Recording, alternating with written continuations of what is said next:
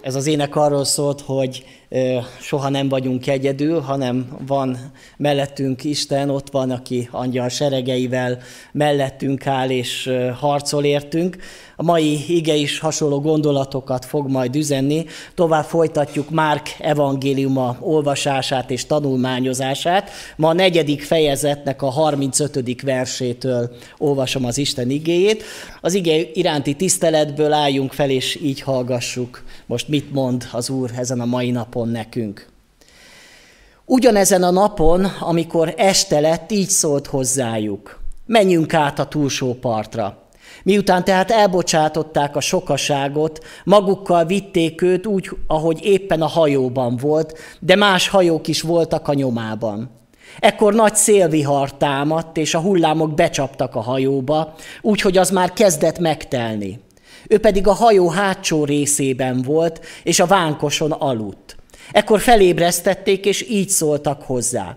Mester, nem törődsz azzal, hogy elveszünk? Ő pedig felkelt, ráparancsolt a szélre, és azt mondta a tengernek, hallgass, némulj el, és elállt a vihar, és nagy csendesség lett. Ekkor ezt mondta nekik, miért féltek ennyire, miért nincs hitetek? Nagy félelem fogta el őket, és így szóltak egymáshoz. Ki ez, hogy a szél is, a tenger is engedelmeskedik neki? Imádkozzunk. Istenünk, köszönjük neked az, hogy te hatalmas úr vagy, és ha ezt nem is mindig tudjuk, de Uram, ez tény, és szeretnénk most is találkozni a te nagyságoddal, a te hatalmaddal, a te szentségeddel. És köszönjük neked, hogy nincs az a probléma az életünkben, ami fölött te ne tudnál uralmat venni.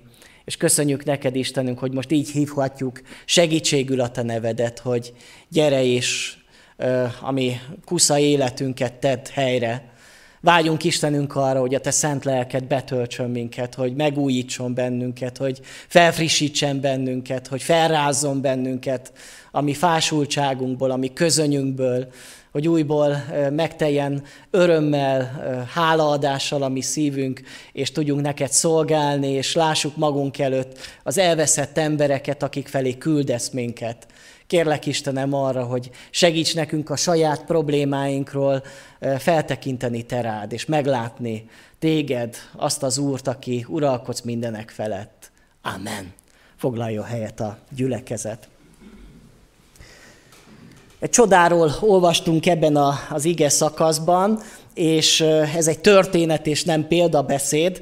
Ez nagyon fontos így az elején elmondani, mert hogy hajlamosak lennénk arra, hogy ezt a történetet is úgy olvassuk, mint egy példabeszédet, ami nem történt meg, csak valamit akar illusztrálni, de hogy ez egy megtörtént esemény, olyannyira fontos ez az esemény, hogy a másik két szinoptikus evangélium is leírja szinte szó szerint a, a történetet, és hogy ez nagyon fontos ma a 21. századi ember számára is, akik valahol egy olyan világban, egy olyan kultúrában szocializálódtunk, amely kicsit úgy száműzte a csodákat az életből, a világból, és a mai kornak a, akár biblia kutatói is néha hajlamosak arra, hogy ezeket a történeteket valahol úgy magyarázzák meg, hogy a korabeli egyház színezte ki azokat a történeteket, és vannak olyan irányzatok, amik azt mondják, hogy demitológizálni kell a Bibliát, lehántani a Bibliáról a csodás elemeket, és megtartani belőle azt, ami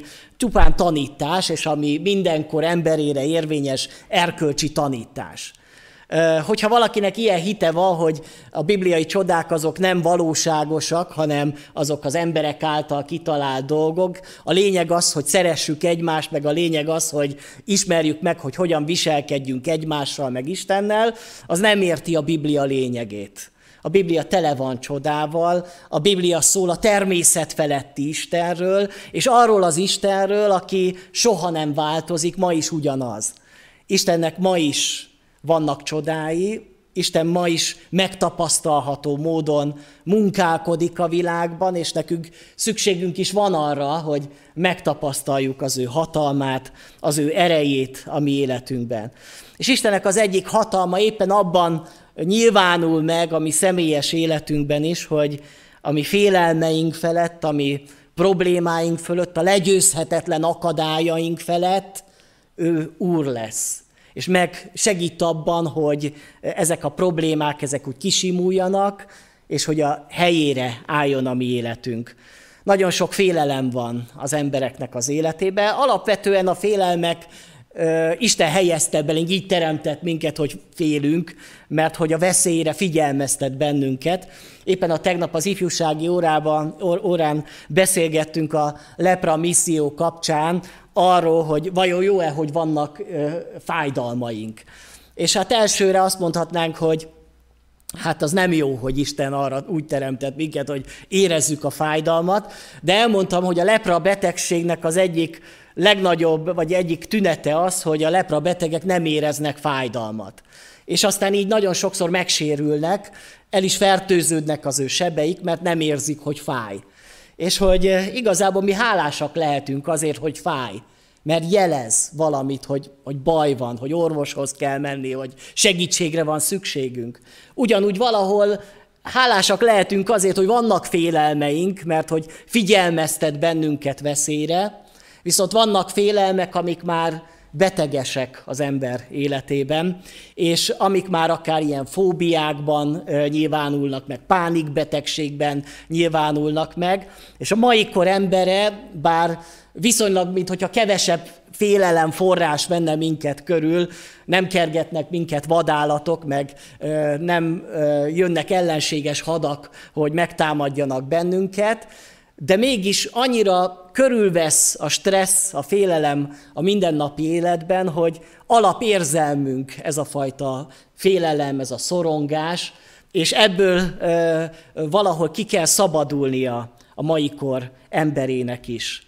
Ez a történet nagyon jó bemutatja az emberi életet, hogy megyünk valahonnan valahová átmegyünk a tó túlsó partjára, és jó így látunk a saját életünkbe is, hogy beszálltunk a hajóba akkor, amikor megszülettünk. Hát ez egy bölcső volt, amiben beleraktak, az egy kis csónak volt, és majd egy csónakba fogunk eltávozni egy koporsóba, amikor majd vége lesz az életünknek, áthajózunk az életen.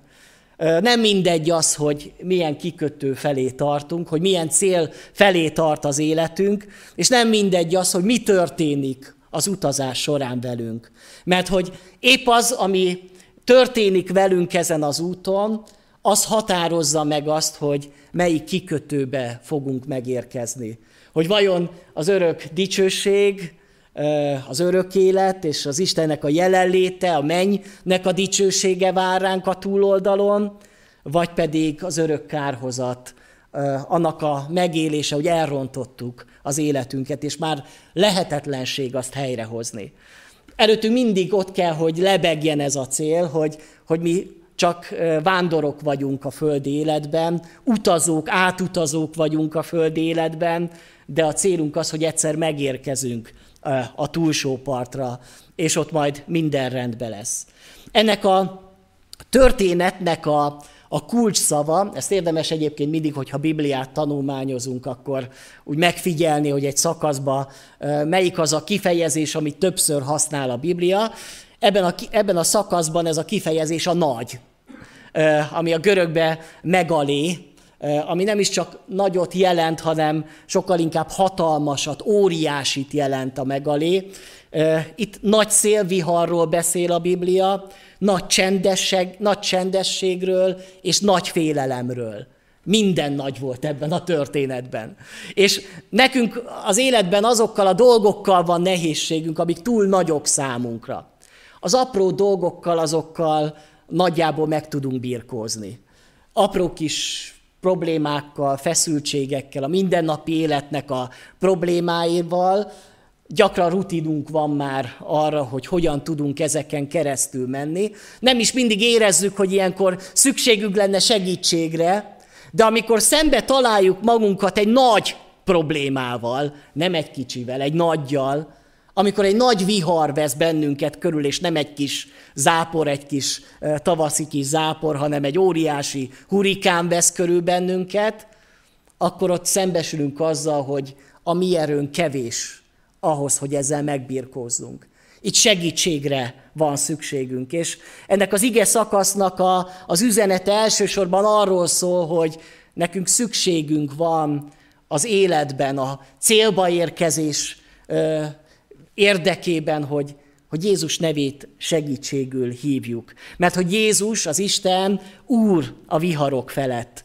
A Zsoltárokban egyébként nagyon sok ö, ilyen, ilyen megtapasztalásról hallhatunk és olvashatunk.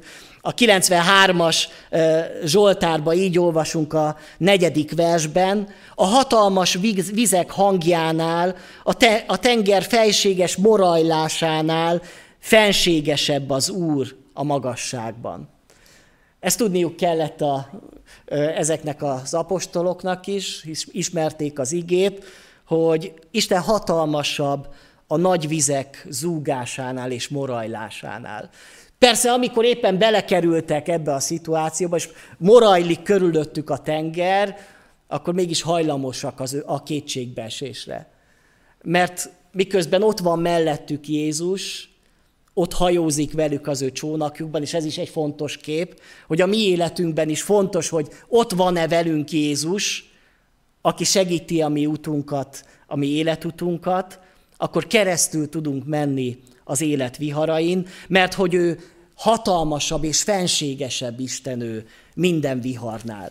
Aztán egy másik Zsoltárba azt olvashatjuk, mindjárt mondom, hogy melyik Zsoltárt kerestem ki, 89-es Zsoltárnak a, a, a 9. verse. Uram, seregek Istene, ki olyan erős, mint Te, Uram? Hűséged körülvesz engem. Ez is egy olyan megtapasztalás, hogy kicsoda olyan erős, mint Te. Van-e nálad hatalmasabb erő ezen a világon, vagy a túlvilágon, amivel te ne bírnál, ne tudnál meg, megharcolni. És ilyenkor aztán gondolhatunk a saját életünkre, amikor jönnek ezek a nagy hullámok, amikor a mi hajónkba is becsapnak a nagy vizek, és már borítanák föl a mi hajóinkat, hogy olyankor eszünkbe jut-e, felismerjük-e azt, hogy de az Isten sokkal hatalmasabb ezeknél a viharoknál, amik most betörnek az én életembe. És hogy én ezzel nem tudok mit kezdeni, itt segítségül kell hívnom Jézus Krisztus nevét, és ő tudja lecsel, lecsillapítani ezeket a viharokat, és tovább vezetni az én életemet a kikötő felé, a biztos kikötő felé az úgy kezdődik ez a történet, hogy ugyanezen a napon este lett. És hogyha megnézzük, hogy melyik napról van szó, akkor ugyanaz a nap, amikor Jézus elmondta magvető példázatát, ezen a napon még sokat tanított ott Kapernaumban, csodákat is tett, hiszen gyógyított betegeket, és ördögöket is űzött, erről is olvasunk másik evangéliumokból, tehát egy nagyon fárasztó nap volt Jézus számára, a tanítványok számára is, egy nagyon csodálatos nap lehetett, hiszen azért Jézussal együtt tölteni egy napot, nem tudom, hogy mennyire szeretnénk egy napot Jézussal úgy együtt tölteni, hogy 0-24 órában, és, és tényleg fizikailag vele lenni, és végigcsinálni azt, amit Jézus végigcsinált egy napon, én, én egy napot itt szívesen eltöltenék Jézussal, és látni, hallani azt, ahogy ő tanít, látni azt, ahogy ő cselekszik, ahogy gyógyít, csodálatos nap volt. És eh, ha így az életünkben lehetnének ilyen napok, amiket csak így Jézussal töltünk, eh, azokért nagyon hálásak lehetünk, hogy, hogy az Isten jelenlétében, Jézus jelenlétében lehettünk. De még mindig nincs vége ennek a napnak, este lett, és azt mondja Jézus, hogy hát menjünk át a tó túlsó oldalára. Ugye Kapernaumban vannak, Gadarába akarnak menni, ez 25 kilométer a tengeren, az nem kis távolság, és ez észak-dél irányba van, és ráadásul ugye este van, sötét van, de a tanítványok úgy gondolják, hogy ez egy rutin feladat számukra, hiszen ők nem először mentek ki a tengerre, tehát legtöbben halászok voltak, tehát ismerték a, ezt a tengert is ismerték, és azt gondolták, hogy hát ez nekünk való feladat, így nap végére, ezt úgy bevállaljuk. És hát gondolkodhatunk azon, hogy vajon Jézus miért akarja, hogy menjenek a tó túlsó oldalára, így a nap végén, miért nem pihentek meg mondjuk itt Kapernaumba, hiszen tudjuk azt, hogy Kapernaumba Jézusnak volt otthona, Péter is otthonnal rendelkezett, tehát hogy lett volna hol aludniuk mondjuk azon az éjszaka. Miért volt sürgető Jézus számára, hogy még aznap este útnak induljon? Erre majd egy kicsit később szeretnék szólni, de hogy érezzük és lássuk meg a történetből, hogy Jézus nem csak úgy vaktában mondja azt, hogy menjünk át a túlsó partra, mert hogy most kedvem van egy kicsit hajókázni, vagy nem is csak azért, mert hogy most már unalmas itt ez a, ez a Kapernaum, most már vágyok egy kis más vidékre, Gadarát jobban szeretem, hanem neki célja van ezzel az utazással. És amikor Jézusnak a történetét látjuk a Bibliából és az evangéliumokból, akkor láthatjuk magunk előtt, hogy Jézus céltudatos életet élt. Semmi felesleges dolgot nem csinált. Amikor azt mondja, hogy menjünk át a tó túlsó partjára, akkor mindezt céllal csinálja, mindezt látja már, tudja maga előtt, hogy miért fogunk átmenni, és nem csak azért, mert hogy most egy kis időt töltsünk, mert ö, most már valami változatosság kell az életbe. Én azt gondolom, a mai kor emberének, és beleértve magamat is, az egyik legnagyobb nehézségünk az, hogy, hogy nem céltudatosan éljük az életünket, hanem ahogy esik, úgy puffan. Ugye, amihez kedvem van, azt csinálom.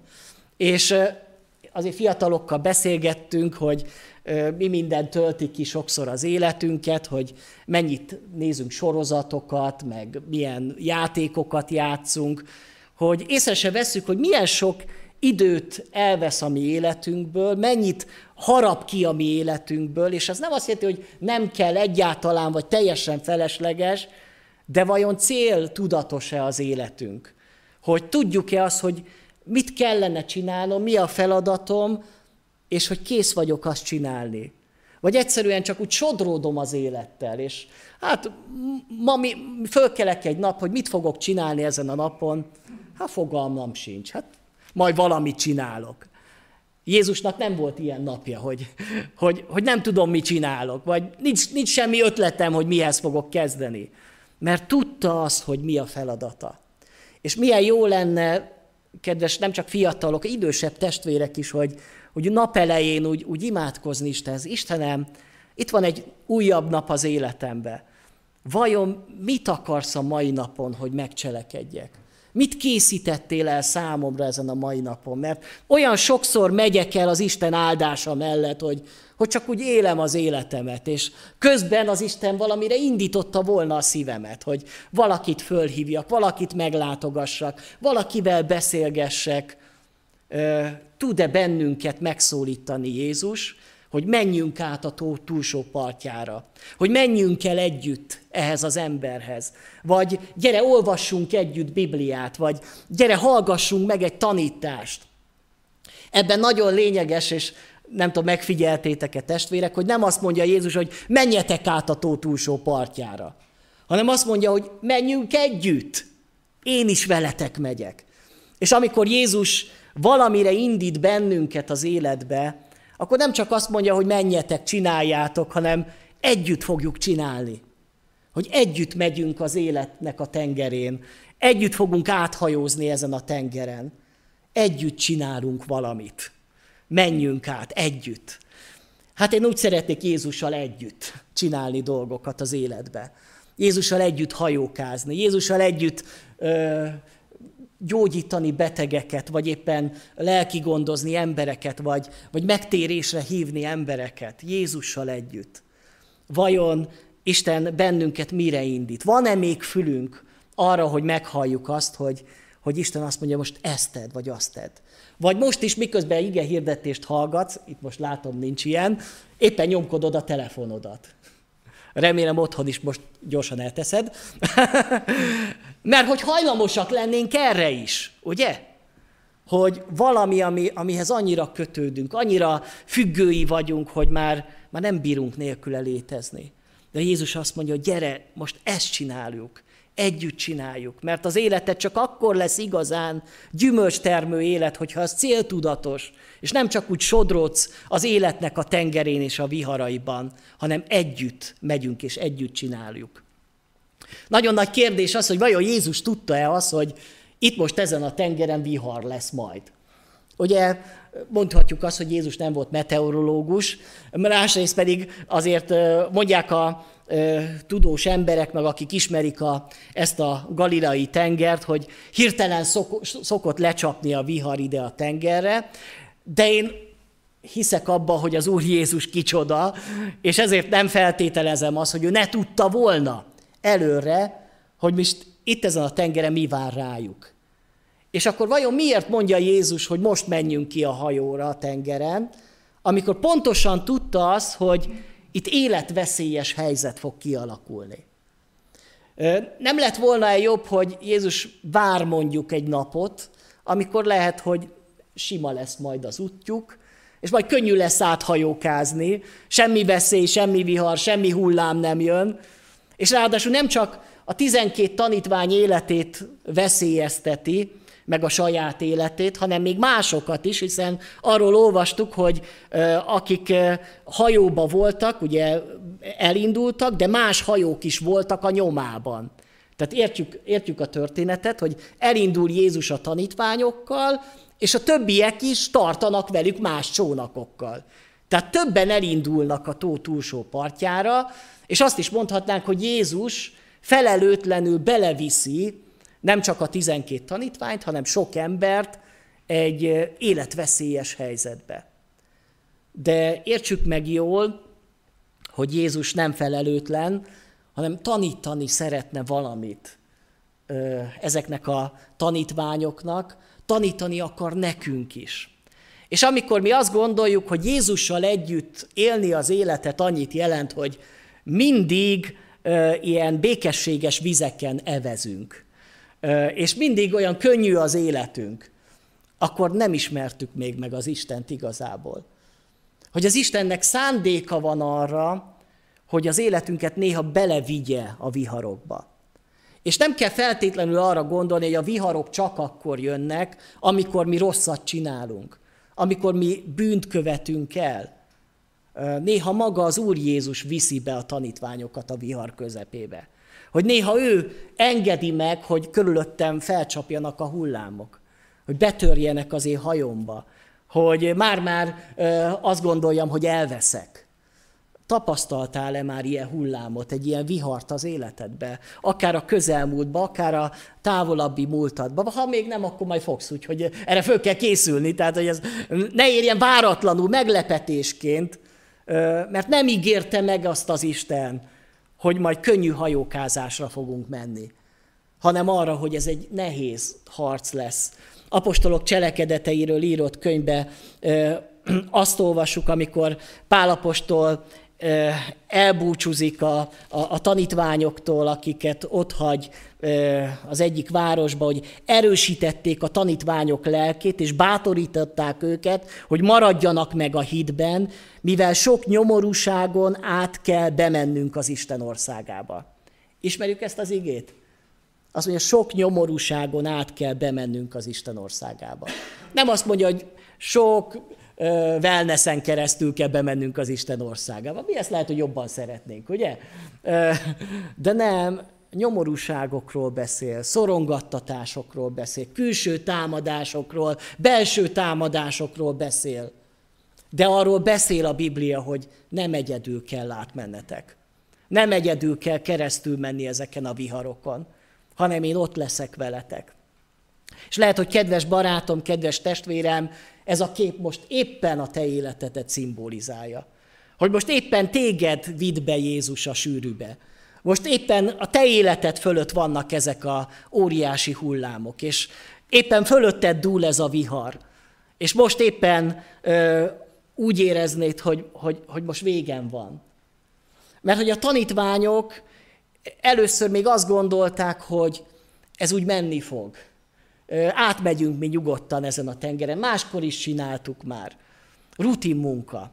És sokszor azt gondoljuk, hogy az életünk az úgy megy Jézus nélkül. És Jézus, te nyugodtan aludjál a csónakba, Egyébként nem sok hasznodat veszük most ezen, a, ezen az úton, ebbe a feladatba, mert te úgy rabbi vagy, jó, nagyon jó tudsz tanítani, betegeket is gyógyítani, de most itt a csónakban nagyon erre nincs szükség, most arra van szükség, hogy ilyen erős emberek, mint mi, ugye, tehát itt Péter magára is gondolhatott, meg a többiek, akik azért sokat hajókáztunk már, most mi ezt megcsináljuk. Jézus, te meg nyugodtan pihenj aludjál. És azt gondolom, hogy sokszor, ha nem is így kimondottan, de így éljük az életünket. Hogy mikor bemegyek a munkahelyemre, kell oda nekem Jézus. Kell nekem, hogy segítsen abba, hogy ha tanár vagyok, hogy, hogy fölálljak a katedrára és tanítsam a gyerekeket. Ez nekem megy, ezt tanultam, ehhez értek, hát jobban értek hozzá, mint Jézus. Ha én orvos vagyok, én ezt tanultam az egyetemen, rutinom van, ismerem az emberi testet, hát kell oda nekem Jézus, hogy ott legyen, és ő fogja a szikét, meg, meg belekontárkodjon. Jézus, te aludjál. Te nyugodtan, aludjál, én meg majd műtök. Meg én majd most meggyógyítom a beteget. Vagy autószerelő vagyok, hát Jézus érte az autószereléshez. Hát soha nem tanulta, azt se tudta, hát nem ismerte az autókat, akkor még nem volt. Hát Jézus aludjál, mert majd én megszerelem az autót, vagy Gabi, ugye te bútorokat készítesz, bár Jézus úgy ács volt, tehát ő azért értett ahhoz a dologhoz, de hát ez a modern bútorokhoz valószínűleg annyira nem értett, aludjál Jézus, én majd dolgozok.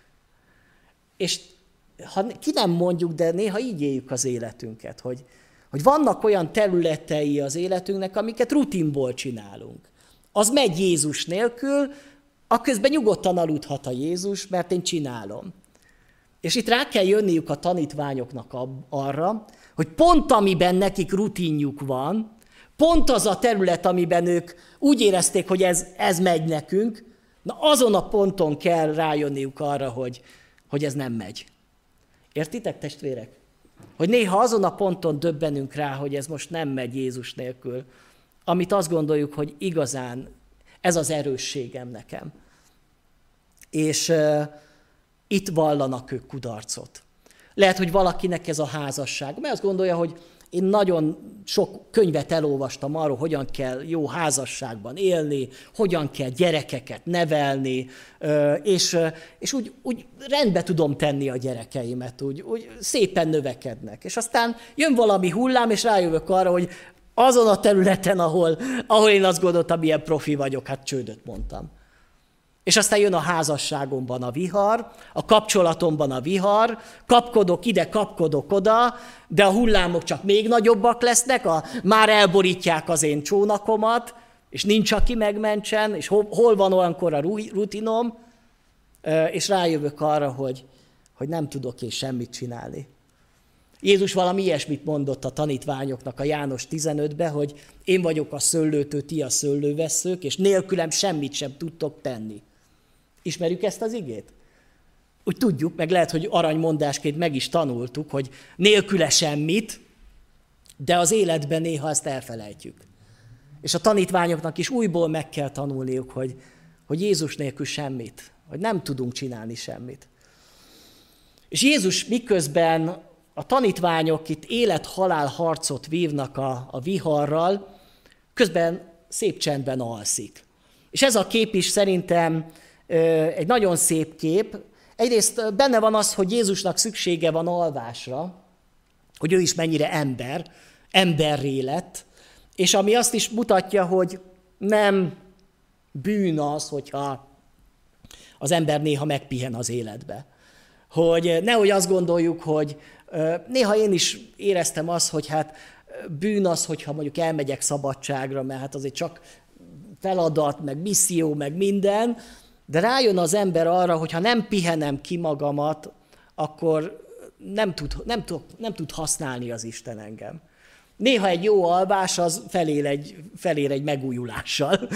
Az Isten valahogy így megalkotott bennünket, hogy föl, fáradtan minden káosz körülöttem, kialszom magamat, és már kivirul körülöttem minden, és helyreáll minden, az életnek a rendje.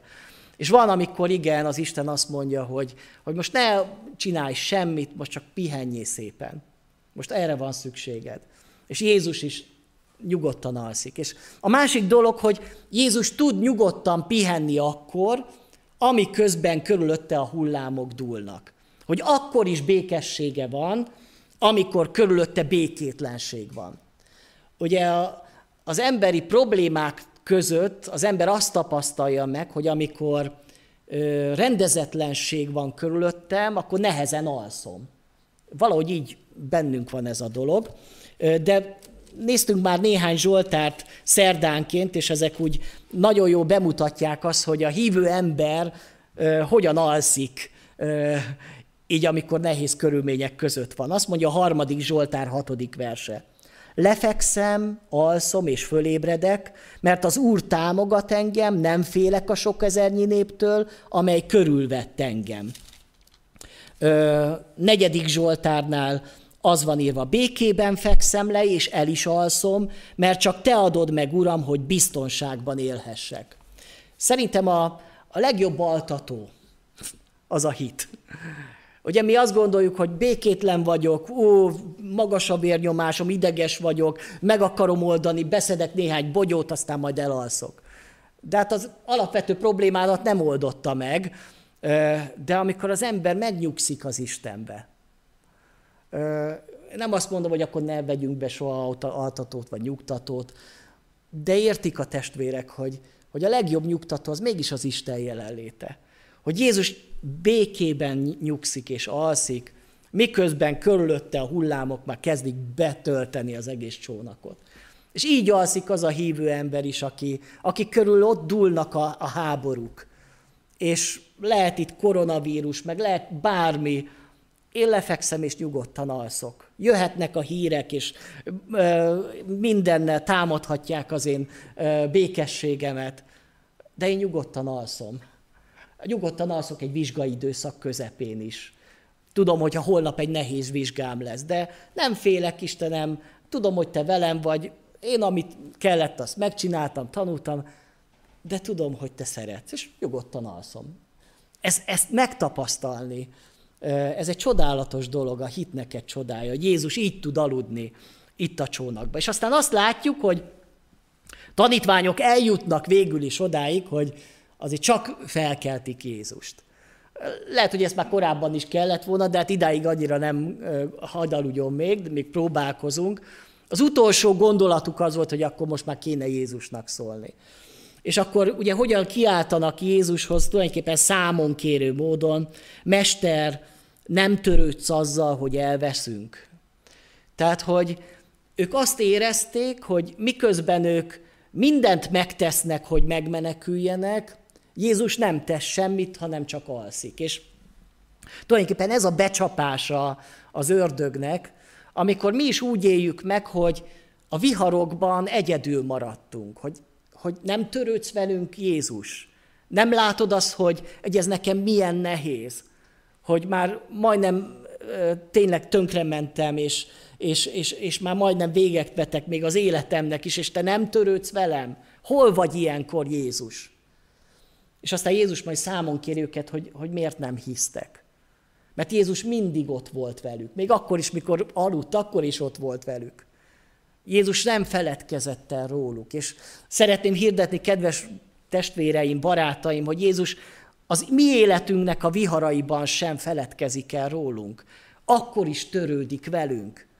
Egyedül Jézus lesz egyedül a bajban. Azt tudjuk, hogy Jézus, amikor élete nagy viharában van ott a kereszten, és ott aztán tényleg óriási viharban, és ott tényleg ott a hullámok elborítják őt teljesen, akkor ő így kiált, hogy én Istenem, én Isten, miért hagytál el engemet? Mert ő, ő valóban átéli, de a tanítványok ezt nem élik át, mert Jézus ott van velük. És ezt te se fogod átélni, meg én se fogom átélni, hogy Jézus nem hagy engem egyedül a bajban, a viharban. Akkor igen, hogyha én nem vele együtt megyek a csónatba, hogy nem, nem kérem, hogy velem együtt jöjjön az útra, akkor lehet, hogy egyedül maradok, de még akkor is megjelenik Jézus, még akkor is kiment engem, tehát itt nem tudják és nem ismerik fel azt, hogy Jézus velük van. És aztán Jézus még mielőtt számon kérné őket, egy valamit tesz, azt mondja a viharnak, hogy hallgass, némulj el. Egyszer egy ilyen biblia körben, ahol ezt a történetet feldolgozták, és a gyerekeket kérdezték, hogy mit mondott Jézus a tengernek, egy kisfiú azt mondta, hogy kus. Tehát, hogy Röviden ennyi, mert hogy ez körülbelül ennyit jelentett, hogy, hogy némulj el, hogy kus legyen, csönd legyen. És volt bármi vita e- ebben a helyzetben? Semmi. Abban a pillanatban csendesség lett. És uh, tudjátok, testvérek, hogy az életünk viharait mi nem tudjuk legyőzni. Egyikünk se tudja mondani azoknak a hatalmas hullámoknak, hogy némulj el. Nekem nincs ilyen hatalmam, szerintem nektek sincsen, de Jézusnak van. És ha Jézus egyszer azt mondja, hogy némulj el, akkor lecsendesedik a vihar, ott vége van. És utána mi jön? Nagy csendesség lett. Tehát a nagy vihar után a kontraszt a nagy csendesség. A nagy háborúság után a nagy békesség jön. Ez a kontraszt. És ez csak az Istennel együtt éli meg az ember, hogy jön ez a nagy békesség. Nagyon érdekes a történet, mert hogy egy tengernek, egy hullámnak hogyan lehet azt mondani, hogy némulj el, hogy csönd legyen, hogy állj le. Hát az, az egy természeti erő, az nem egy személy. Vajon kit szólít meg Jézus, amikor kiállt a víznek, a tengernek? És itt jön az a dolog, hogy miért is akart Jézus átmenni a tó túlsó partjára. A következő történet arról szól, hogy Gadarába megérkeznek, és Gadara földjén találkoznak egy megszállottal egy olyan emberrel, aki gyötörnek a démonok, és ebből a gadarai megszállókból ugye kiűzi az ördögöt, ismerik a történetet, belemennek a disznókba, azok a tengerbe, és hát el is küldik Jézust, hogy menjél innen, mert az összes disznónk elveszett. Egyébként a történet mutatja, hogy ez nem zsidó lakta vidék, hiszen zsidók nem tartottak volna disznót. Tehát itt pogányok lakta vidéken jár Jézus, de hogy miért, megy, miért akar Jézus átmenni a tó túlsó partjára? Azért, mert a tó túlsó partján van egy megszállott ember. Egy olyan ember, akit évek óta gyötör a sátán. És ő azzal a szándékkal megy át a tó túlsó partjáról, hogy ezt az embert meg akarom szabadítani. És tudjátok, amikor Jézus nekünk azt mondja, hogy menj át ide, vagy menjél oda, akkor a mögött a szándéka mögött mindig a megmentő szeretet van. Azt akarom, hogy az én örömöm, az én szabadításom eljusson mindenhová. A, tud-e így vezetni engem az Isten? És hát amikor az ember szolgálatba megy, engedelmeskedik, akkor azt mindig próbálja megakadályozni az ördög. És meggyőződésem, hogy ez a vihar, ez egy szellemi támadás, egy ördögi támadás. Hogy meg akarja akadályozni az ördög, a sátán az, hogy eljusson Jézus a tanítványokkal Gadarába, mert ott van ez az ember, aki az övé, és hogy meg ne szabaduljon, meg ne szabadítsa őt Jézus. És jönnek a hullámok. És Jézus, amikor azt mondja, hogy hallgass, némulj el, akkor azt nem a viharnak és a tengernek mondja, hanem a sátánnak, hogy legyen elég, hogy nem engedem meg. És ez mutatja azt, hogy Jézus Úr, a szellemi erők felett. Mert néha az életünkben a szellemi viharokat a sátán gerjeszti. Ez lehet, hogy mi nem hisszük, mert annyira felvilágosultak vagyunk, mi már hívő emberek is, hogy nem is hiszünk a sátánba. De tudod-e azt, hogy az életed viharait néha a sátán gerjeszti? Aki azt akarja megakadályozni, hogy te átjussál a túlsó partra hogy használható legyen az életed, hogy, hogy, hogy megszabadíts egy embert a rabságból, és odaállít majd különböző akadályokat.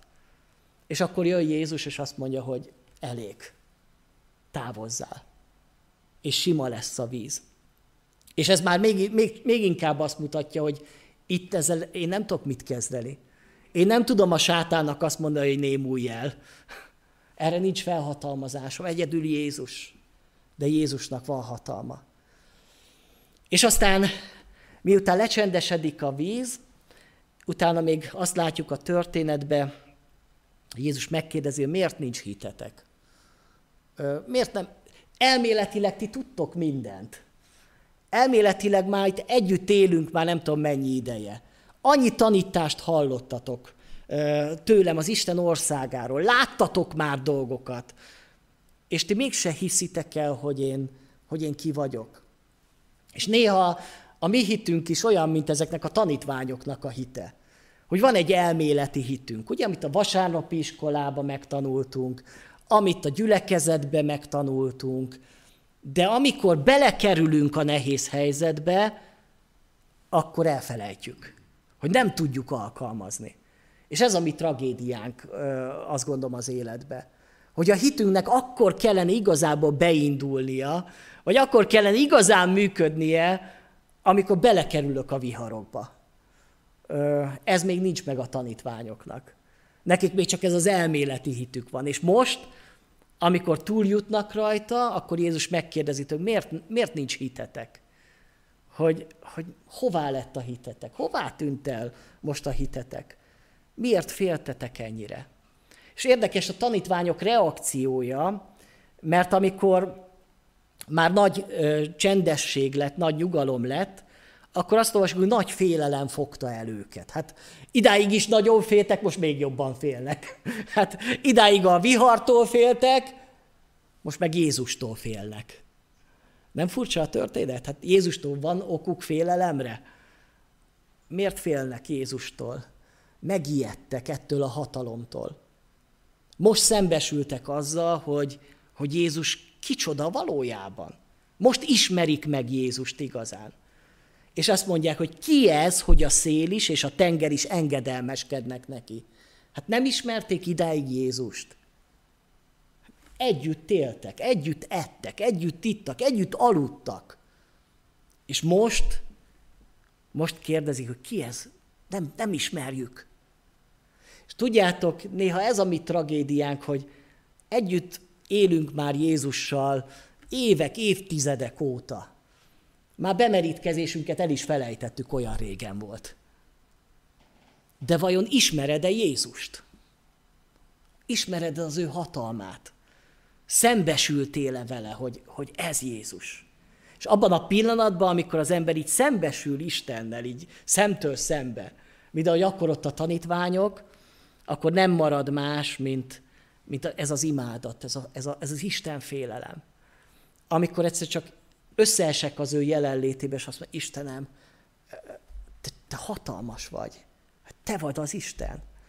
Én meg a kis parányi ember. Most csak itt, itt állok előtted. Milyen jó lenne nekünk is így megismerni az Istent. Értitek, testvérek? Nem elméletben, nem vasárnapi iskolás módon, az is fontos, hanem hogy, hogy valóságosan, valósággal megismerni az Isten.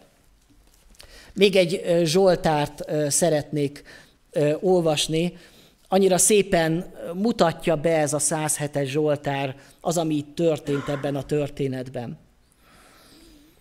Vannak, akik hajókon a tengerre szálltak, munkájukat a nagy vizeken végezték. Ezek látják az Úr tetteit, csodáit a mélységes tengeren. Szavára forgószél támad, fölemelték őket a hullámok. Égig emelkedtek, majd a mélybe zuhantak. Kétségbe estek a veszedelemben. Imbolyogtak, tántorogtak, mint a részegek, bölcsességük egészen oda lett. De az Úrhoz kiáltottak nyomorúságukban, és kiszabadította őket a szorult helyzetükből. Lecsendesítette a forgószelet, elcsitultak a hullámok, örültek, amikor azok elsimultak, és a kívánt kikötőbe vezette őket. Hát, ha nem tudnánk azt, hogy ez a Zsoltár már ezer évvel a történet előtt megíródott, akkor azt gondolnánk, hogy ez a történet után írta valaki, de ez nem így van, ez már egy korai Zsoltár, de nagyon jó bemutatja azt, hogy mit is éltek meg a tanítványok.